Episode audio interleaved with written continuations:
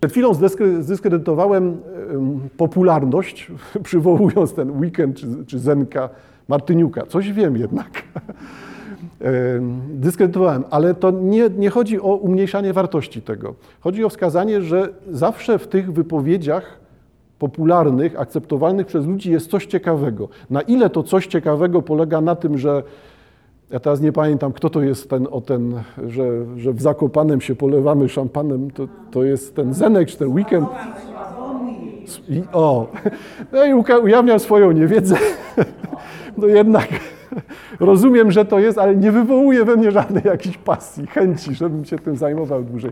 E, no ale jeżeli tego Sławomira, Sławomira wszyscy akceptujemy, wybieramy, rozumiemy, bo jest bliski, bliski, czytelny, zrozumiały, przystępny, tak, e, no to wyglądałoby tak, jakby wszystko, co jest popularne, było pozbawione wartości. A raczej moim zdaniem to jest tylko druga strona medalu kultury popularnej. Czyli z jednej strony medalu będziemy mieli to, co jest rzeczywiście wyprane, wyczyszczone e, z myśli, refleksji, niepewności. Po prostu ciesz się życiem, bierz to, co jest, szampan, znajomi, zabawa, cieszymy się. I to jest proste, zrozumiałe, a z drugiej strony będziemy mieli też kulturę popularną i o tym dzisiaj więcej, ale kulturę popularną, która jest no, wolna od tej bezpośredniości, wolna od tego, że musi być przystępna, zrozumiała, czytelna. E, czyli w tej samej popularnej kulturze odnajdziemy to, co jest banalne, jest tylko powtórzeniem, i odnajdziemy to, co jest wskazywaniem nowych tropów, otwarć, ścieżek, pokazywaniem kierunków. E, w tle tego, o czym dzisiaj będę Państwu mówił i to, co pokażę, e, jest to właśnie rozważanie dotyczące autorytetów. Czy rzeczywiście autorytet funkcjonuje współcześnie? Jeżeli ktoś ma wątpliwości, to ja odpowiem, że nie, ale to wszyscy wiemy. E, jeszcze dalej idąc, poza tym takim jasnym sformułowaniem, że autorytetów nie ma. Zauważcie Państwo, co się dzieje wokół koronawirusa. Dlaczego nie pojawia się ktoś, kto powie 30 lat to badałem, sprawdzałem, takie mam wyniki, to jest groźne, to jest niegroźne, możecie mi wierzyć, no bo ja to mam zbadane, sprawdzone, jestem obiektywny. Nie mam. Nie? Wypowiedzi na temat tego, jak myć ręce, to są bardzo ciekawe wypowiedzi i należy myć ręce, tylko jak robią to politycy, to jestem ubawiony, bo zaczyna to brzmieć dziwnie. Kto dba o czyste ręce? Dziwne to wszystko jest. No ale dobrze, no, popularność, popularyzacja tego, że trzeba myć ręce, no, proszę bardzo, oczywiście.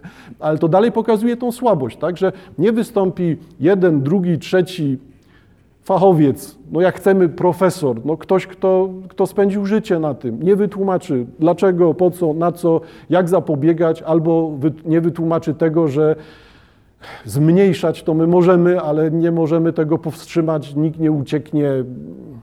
No, nie ma takich wystąpień. Przynajmniej ja na nie nie trafiam, może one są rzeczywiście w publikacjach fachowych adresowanych do wąskiego grona odbiorców. W tym głównym nurcie medialnym ja tego nie widzę. E, wobec tego to pokazuje, że te autorytety nie są wskazane. Nie? Ludzie wolą wiedzieć, jak myć ręce, a nie wolą usłyszeć, o co tak naprawdę chodzi, nie? kogo to dotyczy, jaki jest przewidywany rozmiar tego, jak wygląda to w porównaniu z poprzednimi fazami SARS, tak, parę innych, które się pojawiały w ciągu kilkunastu lat. Nie ma wystąpień. E, wobec tego następne zdanie brzmi tak. Ludzie nie życzą sobie autorytetów. Nawet nie to, że ich nie mają, tylko nie życzą sobie to się trochę zaczyna przejawiać, wiecie Państwo, w tą taką ulubioną e, anegdotkę większości lekarzy współcześnie, że najpierw jest doktor e, Google, a potem jest lekarz. Przychodzi pacjent i on i tak dobrze wie, co mu jest, co tam się mu trzeba przepisać, co z tego wyjdzie i dopiero potem pojawia się lekarz. Nie, nie wiadomo po co, to już mógłby sobie sam załatwić to pacjent.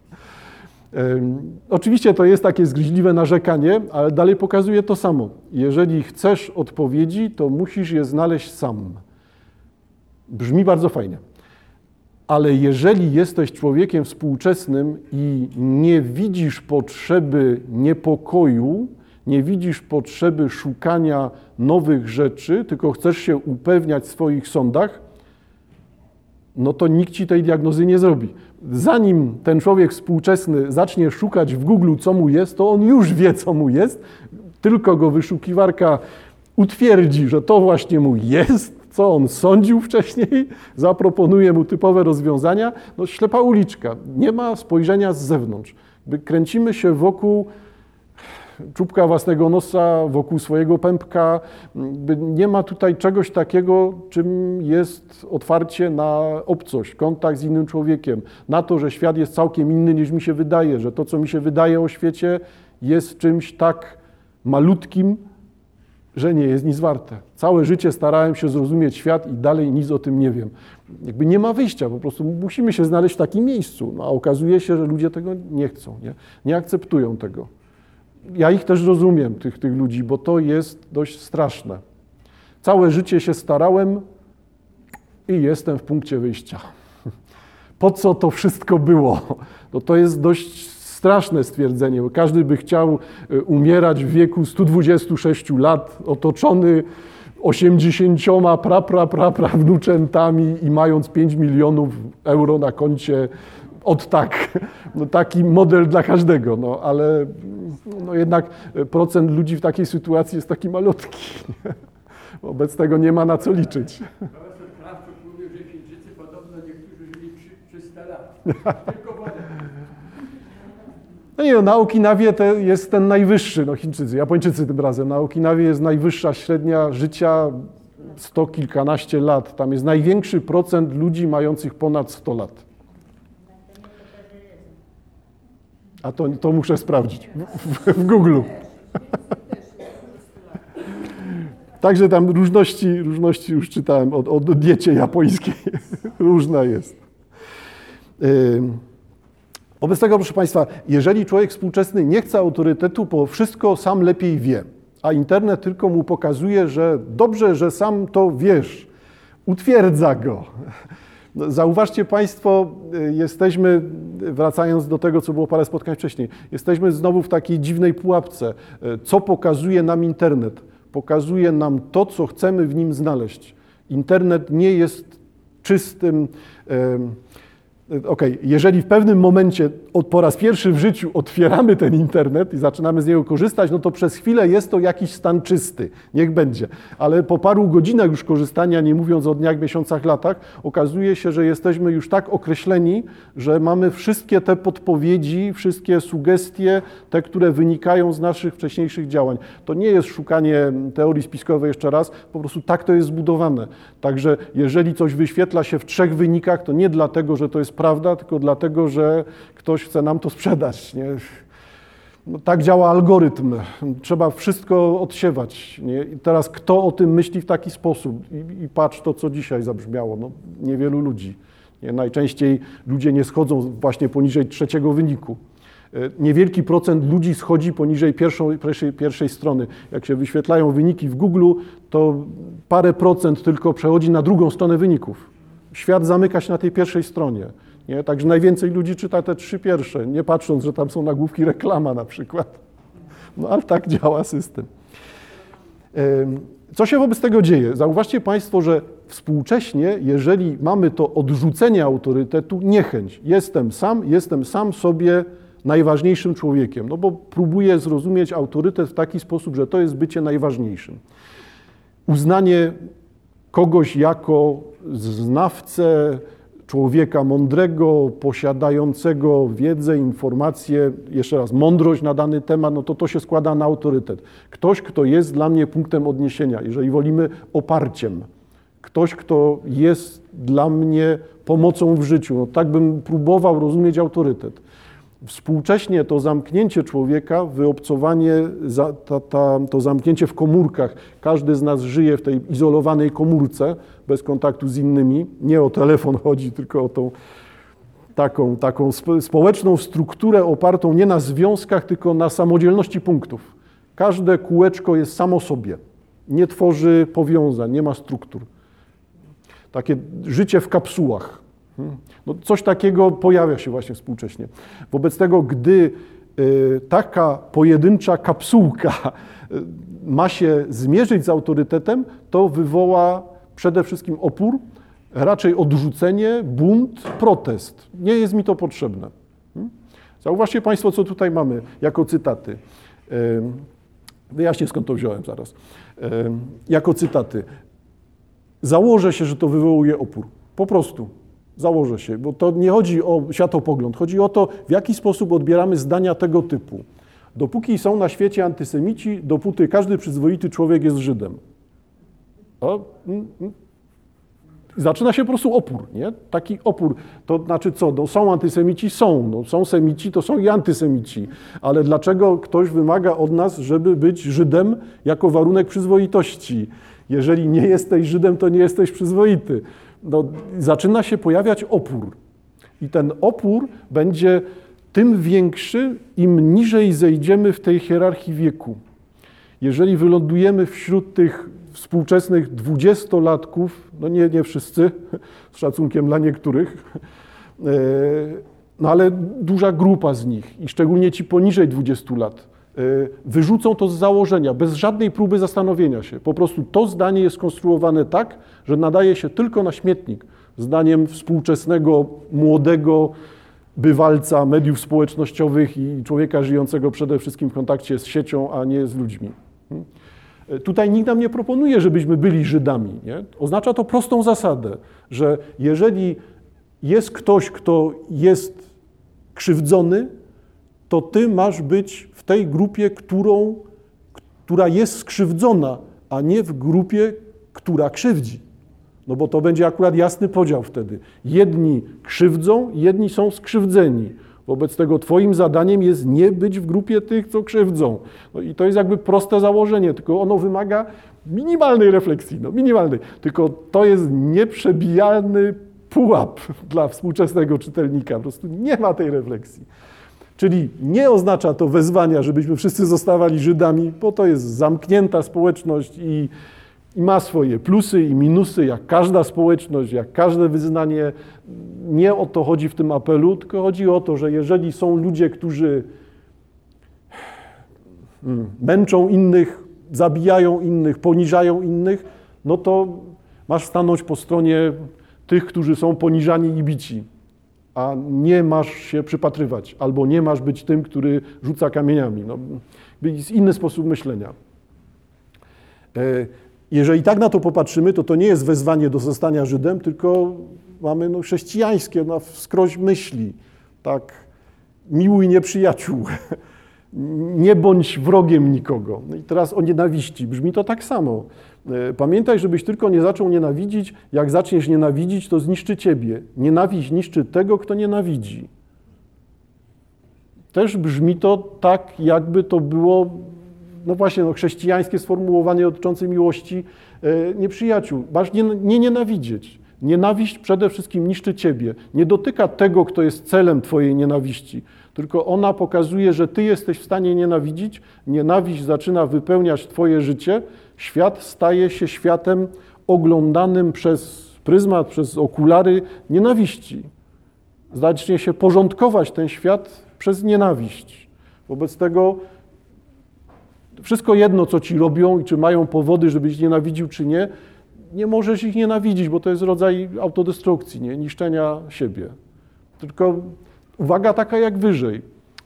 To zdanie jest formułowane jako zdanie będące wskazaniem, jako zdanie będące sądem zewnętrznym, czymś, co wymaga zastanowienia i czymś, co wymaga, żebyś przekształcił siebie, przemyślał swoje działanie, zmienił siebie.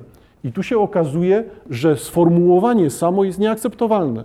Wobec tego, jak ma się wypowiedzieć autorytet nawet na temat tego koronawirusa, jeżeli on wie, że jak on zacznie wygłaszać zdanie pamiętaj, że przed wirusem nie ma ucieczki, to od razu okaże się, że nikt go nie słucha. Znaczy wszyscy się wyłączą. Nie? Nikt nie chce takich sformułowań. No to już brzmi w ogóle rygorystycznie, ten trzeci cytat. Nie ma polskości, która nie wyrasta z wielonarodowości wieloreligijności, wieloetniczności. Nie ma. To nie polskość.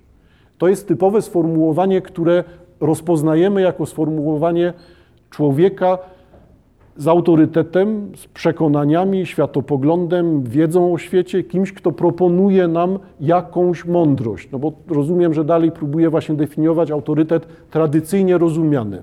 Autorytet proponuje, wskazuje rozwiązania, przekazuje pewne mądrości, które powinny być obiektywne i powinny być przez nas podejmowane albo przynajmniej doceniane. Owszem, nie robię tego, ale doceniam, co on ma do powiedzenia. No, tak by funkcjonował tradycyjny autorytet. Polskość tak rozumiana, zauważcie Państwo, jest, jeżeli wieloreligijności, to to jest Polska katolików, tak, ale to jest Polska prawosławnych, Polska e, protestantów, Polska Żydów i Polska ateistów. Jeżeli uznamy, że ateizm jest też rodzajem religii, tak, w tym sensie żartobliwym, że to jest wiara w końcu w to, że nie ma Boga. E, wobec tego to jest ta struktura wieloreligijna i definiowana jest przez to polskość, wieloetniczność. Czyli znowu to samo, tym ciągiem idąc, Niemcy, Rusini, Białorusini, Ukraińcy, Polacy, ale we wszystkich odmianach Polacy, bo to będą pewnie i górale, e, i ludzie z Mazowieckiego, i z Bieszczad, już tak skacząc po tej mapie dowolnie. I czym się różni język ludzi ze Śląska od języka poznaniaków? Pyrami się różni, ale okazuje się, że tak naprawdę jest to bardzo zbieżne. E, no, wobec tego ta etniczność też w Polsce jest oczywista. Ale zauważcie Państwo, tego zdania nie ma. Współcześnie go nie ma, nie? bo współcześnie jest tylko ta jedna wykładnia.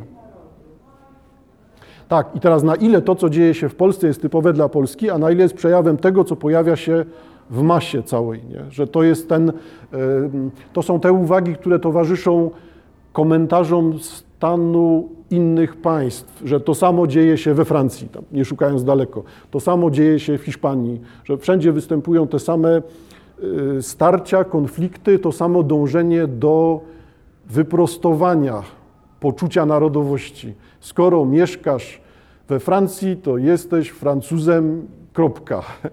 Y, na ile Amerykanin to jest biały, protestancki mieszkaniec południa na ile to się sprawdza. No, to, to, jest, to jest akurat jakby definicja mieszkańca Stanów, no, tylko drobna refleksja i to nie za bardzo się sprawdza. No. Nietypowa sytuacja, którą tutaj widzimy, jednak w Polsce jest widoczna. W Polsce, może raczej w całej tej grupie państw dawnego bloku wschodniego, czy tych państw postkomunistycznych, jeżeli tak wolimy, e, dlatego że tutaj okazało się, że jesteśmy w tej nienaturalnej sytuacji po czystkach że mamy nienaturalny, po czystkach rozumianych jako czystki etniczne, jako mordy, tak, ale rozumianych także jako sztuczne ustalanie granic przypisujących społeczności do miejsca. Dlaczego Polska jest teraz krajem jednonarodowym? No bo ci, którzy zostaliby na wschodzie, zostali przesiedleni na opróżniony zachód, ale to dalej jest ta sama społeczność polska, Odcięto natomiast wszystkie te rzeczy skrajne, tak? czyli nie ma e, Białorusinów, Rusinów, Ukraińców, no bo wszystko to znajduje się poza mapą.